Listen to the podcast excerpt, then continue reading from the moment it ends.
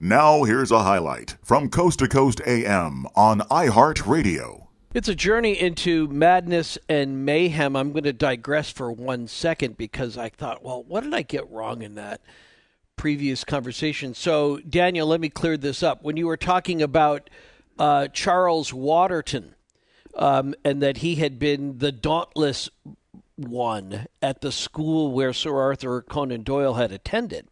Uh, that one of the reasons why this kid had become so famous, he was a legendary student, kind of the best boy of all time. Yeah, in this. Yeah, he actually he actually discovered curare and its effects, and made actually the first artificial respirator. Yeah, and so that was interesting that this guy Charles uh, Waterton was also uh, kind of a hoaxer, and that oh, he yeah, and I wondered. So that's what I was when I said, "Well, he was kind of an idol of him." Oh, I see. I, I got. Oh, now I understand where the reference is coming from. Sure, he did the Red Howler Monkey. yeah. He, uh, where he basically he he was charged this um, exorbitant amount of money for bringing stuff back in from uh, from South America back to Europe. Uh, so he actually made a a mockery of the of the of the guy who charged him and, and, and basically configured this red howler monkey to look like the missing link type of thing. Right. Um, and of course, Doyle would later, with the Piltdown Man hoax, as you as you're alluding to, do one better and make yeah. him like the real mixing link. And I think that was what. So I thought that was why it was so interesting. Was that I thought you had made that connection in the book. Is that here he, was, you know, as a young as a boy, he he saw he, how everybody was enamored with this guy who was kind of also living sort of this dual life. He was making all these amazing medical achievements, as you mentioned, the curare and the, um, and, the and the artificial respirator, sure. and the artificial respirator. But at the same time, he had this devilish streak where he liked to sort of tweak the nose of the establishment, and he had created the first uh, missing link hoax and that that led to the Piltdown Man. And I thought, wow, that that, yeah, that connection. Exactly. Oh, twenty five. Exactly, you're, right on the money. Yeah. Yep. But that's really because I think that speaks directly to this fracture inside of Sir Arthur Conan Doyle. That if you're right, he even had a model for this where you could be very respectable and everybody loves you, but uh, you know, behind the scenes, you could be your very own Moriarty. You could be that person who's pulling the strings and making other people believe things that you want them to believe. Yes, and he, and he actually did that with a lot of his friends. Actually, in the murder club he was in, it's called Adler Society. Uh, he brought people to seances with him to show them how they were actually real and the people in the club were saying, "You're you're like a you're like a four year old. This is obviously fake. Don't you don't you see it?" You know, they're using phosphorus to make his chin light up, just like you wrote about ten years ago in The Hound of the Baskerville. How are you being right. taken by this? Um, but he yeah, said, so no, interesting. That's the real deal. So he he actually lost a lot of friends that way, and his one of his closest friends, James Barrie, who wrote Peter Pan, told him, "Listen, you and I are great friends. We play on the cricket field together but do not tell me to believe in spiritualism. If you do, you and I, our, our friendship is over. So he yeah. he he had to like find a balance between what he believed or who he was going to bring into these his ideas, and and he walked a fine line all the time. Yeah, and not just spiritualism. I mean, the fairies and all of that other stuff. Oh that, yeah, he defended the the, the the two teenage girls with the fairies. The folks. Yeah, he basically just took a coloring book and, and took pictures of the fairies. And the thing about that is, Arthur Conan Doyle, before he was known as the writer of Sherlock Holmes, he had his own column in the British Journal of Photography in the in the early 1880s. You're talking about like eight years before Sherlock Holmes came out. So when this when the fairies were being you know shown to the world in the 1820s, he was he was an expert photographer. He knew how to fake a photograph. So he should have known, or he did know, that these were fake, and he was just trying to tell the world, no, this world that he lives in, this magical thinking world, is is real. As a matter of fact, his father, uh, Charles, so Arthur Conan Doyle's father, and a lot of believed in fairies and that he could talk to uh, birds and he could see them, and it's something that his son actually believed in too, and it's the, this this father son relationship that really was what got me going on yeah. the origin of Jack the Ripper actually, because what happened was when I came across his medical school thesis, and we were talking about you know you had to write a thesis to become a doctor at age 25. Right. So when he when he was approaching that age, he wrote a, a thesis for med school on the uh, the the final phases and stages of uh, syphilis, and. And, you know, and, and I read about this in, in JAMA. I, t- I, you know, I called Edinburgh Medical School. I said, "Can I get a copy of his uh, of his thesis?" They sent it over. It's 130 pages. The first thing I noticed were some of the dates that he quotes in the beginning of the thesis are only two weeks later he's submitting it. So he's quoting articles that were only two weeks old. So he wrote this thing in about two to three weeks. Uh, you're talking about a, a PhD thesis, basically. It's almost unheard of. I mean, I, I, I couldn't do it, which is why I was so impressed. But some of the information contained inside was what really got me going, what was going on with his mind. Because the first thing was he writes very anecdotally, like you're sitting at a table with a man who's squinting reading the newspaper. And I'm going, what is he talking about? Like, does he know someone with syphilis that he would be sitting at the tape with, like, at the table with the guy?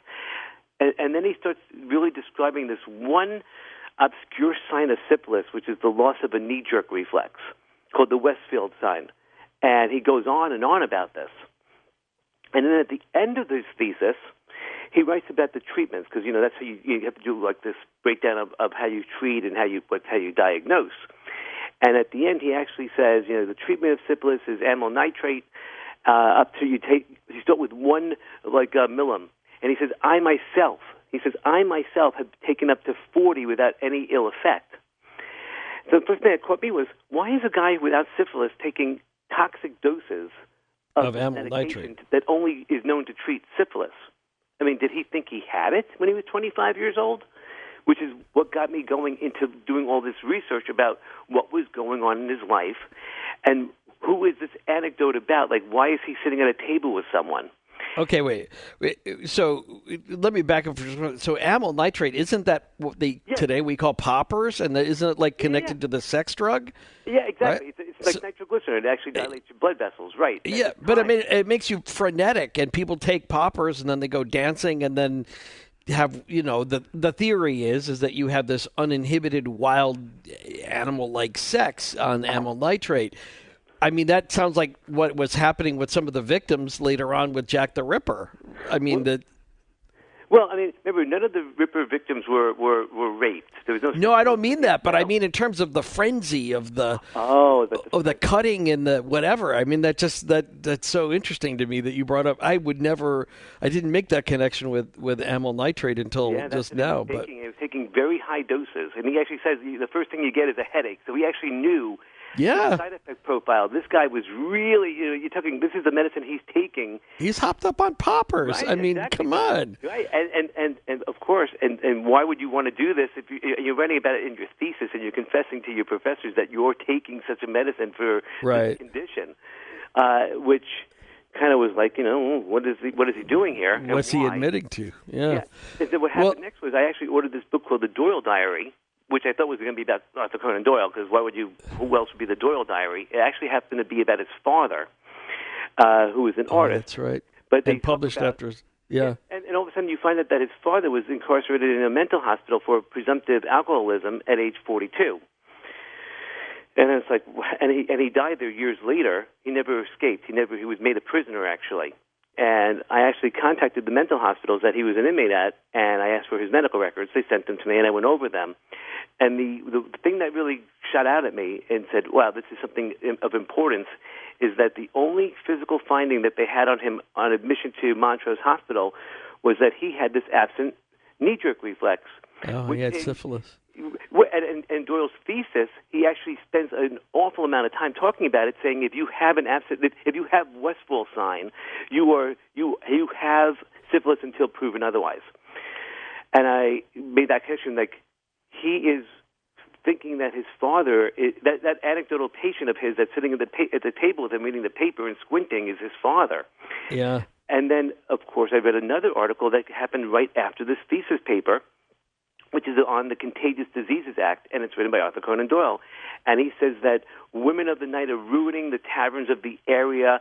They should be locked up and incarcerated into lock hospitals, and invasive gynecological examinations should be performed on them until they are deemed to be uh, clear of infectious disease. And he writes this long article in, in the Portsmouth News, and a week later, the another physician writes back and says Arthur Conan Doyle is a liar. His information is completely all all lies, and he has to retract his statement, and he did. So huh. I knew there was a connection that syphilis and uh, prostitutes and getting them off the streets and this connection to his father is now here. But what yeah. got me is I also knew that he also was taking the medicine on himself, and I went back and read about what he had as a child. That's when I started doing all this research on his early life, and I realized that he had at a very young age, at age 10, he had neuralgia, like this pain in his jaw, and he actually was getting electric shock therapy when he was a teenager for it. And later, when he was doing that, we were talking about the assistant uh, clerkships to get your, you know, your degree in medicine. Yeah. And when one of his uh, clerkships was in Birmingham, and he was taking gelsemium, and he actually overdosed on it. And two of the assistants that he was working with actually had to save his life because he almost died. Later on, he's using um, he's using um, chemicals from the darkroom to treat a rash that looks like psoriasis. And of course, as a physician, and even me, you, you sounds like you would know too. you know everything. Uh, no, no, that, no. That rash of syphilis is actually it mimics the rash of psoriasis. Oh, interesting. And there were a lot of these interconnections Were did he think at this point in time when he was 25 years old that he really had syphilis, and he had it from hereditary factors from his father. And of course, there's a story that he wrote called The Third Generation. Arthur Conan Doyle wrote this, oh, I think, in the early 1890s, maybe even the 1880s, where he talks about a grandfather passing it down to his son, who syphilis, this is, who passes it down genetically to his grandson, and the grandson kills himself because he knows he has it. And I said, "Oh, this this could be the this this this this could be what's you know uh, upsetting this kid at this point. He's 25. He's a medical. He just became a doctor, and all doctors think whatever disease you know you read about you have. And I thought maybe he thought he had it too. All right, but there's another explanation though too, right? Which is that here he was his childhood had been ruined. He'd been abused. He had been left at um, at boarding schools for, as you point out, six weeks over Christmas. Even though he wasn't a foreign student, he was Correct. like him and all of these other foreign foreign students. He's left at these boarding schools. Uh, because his mother is having an a, she's having a, a, robust sexual life with a younger lover. Mm-hmm. Uh, his because the marriage broke down because his father had become a self-medicating alcoholic um, and had very likely then syphilis, and so if the he got syphilis from prostitutes, which then ruined his life and broke up his family, Sir Arthur Conan Doyle could easily be associating the fact that he was he had a miserable life up until this point, and it all goes back to the fault of the prostitutes for passing along syphilis. If they hadn't given his father syphilis, then his parents would have stayed together and he wouldn't have had such a miserable upbringing. His father wouldn't have been so abusive. It all would have been better. Exactly. Um, and, and that makes sense. Why those prostitutes that were killed by Jack the Ripper were not the young girls of like 16 to 25 that you would probably think of would be the victims. They were all in their 40s, you know, 42 to 47 years old. Right. They would have been the ones that would have been attracted to Charles Doyle back in his younger days. So, but they were also the, about the age of his mother. So they, they, they, were they were actually they were the age of his mother at the time. You are correct. They, they were the exact age so of the mother. He gets a twofer. He's killing yeah. the prostitutes and he's acting out against his mother, who kept abandoning him at these schools where she could have brought him home for the holidays, but she was too busy with her robust sex life. It kind of all comes together. I mean, it's really kind of if you were ever looking for a motivation for Jack the Ripper, that's pretty boilerplate. Right, exactly. right there. So, all right. So, but let's let's get into some of the where some and you're the and I don't mean to treat it like it's esoterica. It's not. You have you have uncovered some missing details in both the life of Sir Arthur Conan Doyle and Jack the Ripper.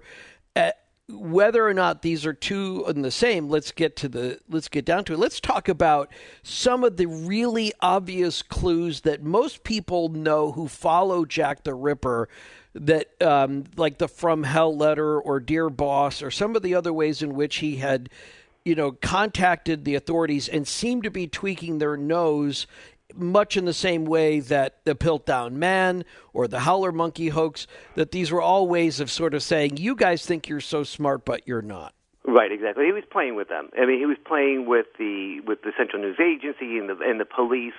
Uh, some of his with the establishment, with the whole yeah. establishment. Right, and you know, and we know, you know, some people say these weren't letters written by Jack the Ripper, but obviously some were. One of them had a, a piece of the the victim's kidney that was mailed back to the pathologist, you know, Openshaw. Right. So we know that letter was written by Jack the Ripper. So it, it can't be said that he didn't. It, it actually was a perfect match. You know, he said, I, I ate the victim's kidney, and here it is in a box. Right. Yeah. Which. So, all right. So, give me some of the clues that you think indicate Jack the Ripper is Sir, Car- you know, Sir Arthur Conan Doyle. Sure. I mean, before I get to the, I guess to the letters, that I, I would probably go more to like what was left behind at the at the crime scene. Okay. But and I'm just going to do a little bit of a of just to, to, so your audience knows. Arthur Conan Doyle in 1887 became a, a Freemason. This is a very prestigious organization. They actually have about three million members now, and they are a, a brotherhood that does charity sure. uh, and good deeds. Uh, obviously, even though in, in my profession I'm a physician, and as Arthur Conan Doyle, Sherlock Holmes says, when a doctor does go wrong, he's the first of criminals. He has nerve and he has knowledge. Um, it doesn't mean that all doctors are bad. Uh, it's the same thing here. So it does, he's a Freemason. Doyle is a Freemason. It, it, the majority, 99% of, of Freemasons are great and they do charitable deeds. In fact, Doyle's lodge, Phoenix Lodge 257, was in the midst of uh, raising funds for the local hospital. So in 1887, Doyle became a Freemason, and he became a third degree within about two months. When he got his third degree apron, he actually resigned. Basically, he didn't show up to any of the lodge meetings. He didn't participate anymore. He didn't raise money for the hospital, uh, and then he actually demitted from the organization, which is almost unheard of.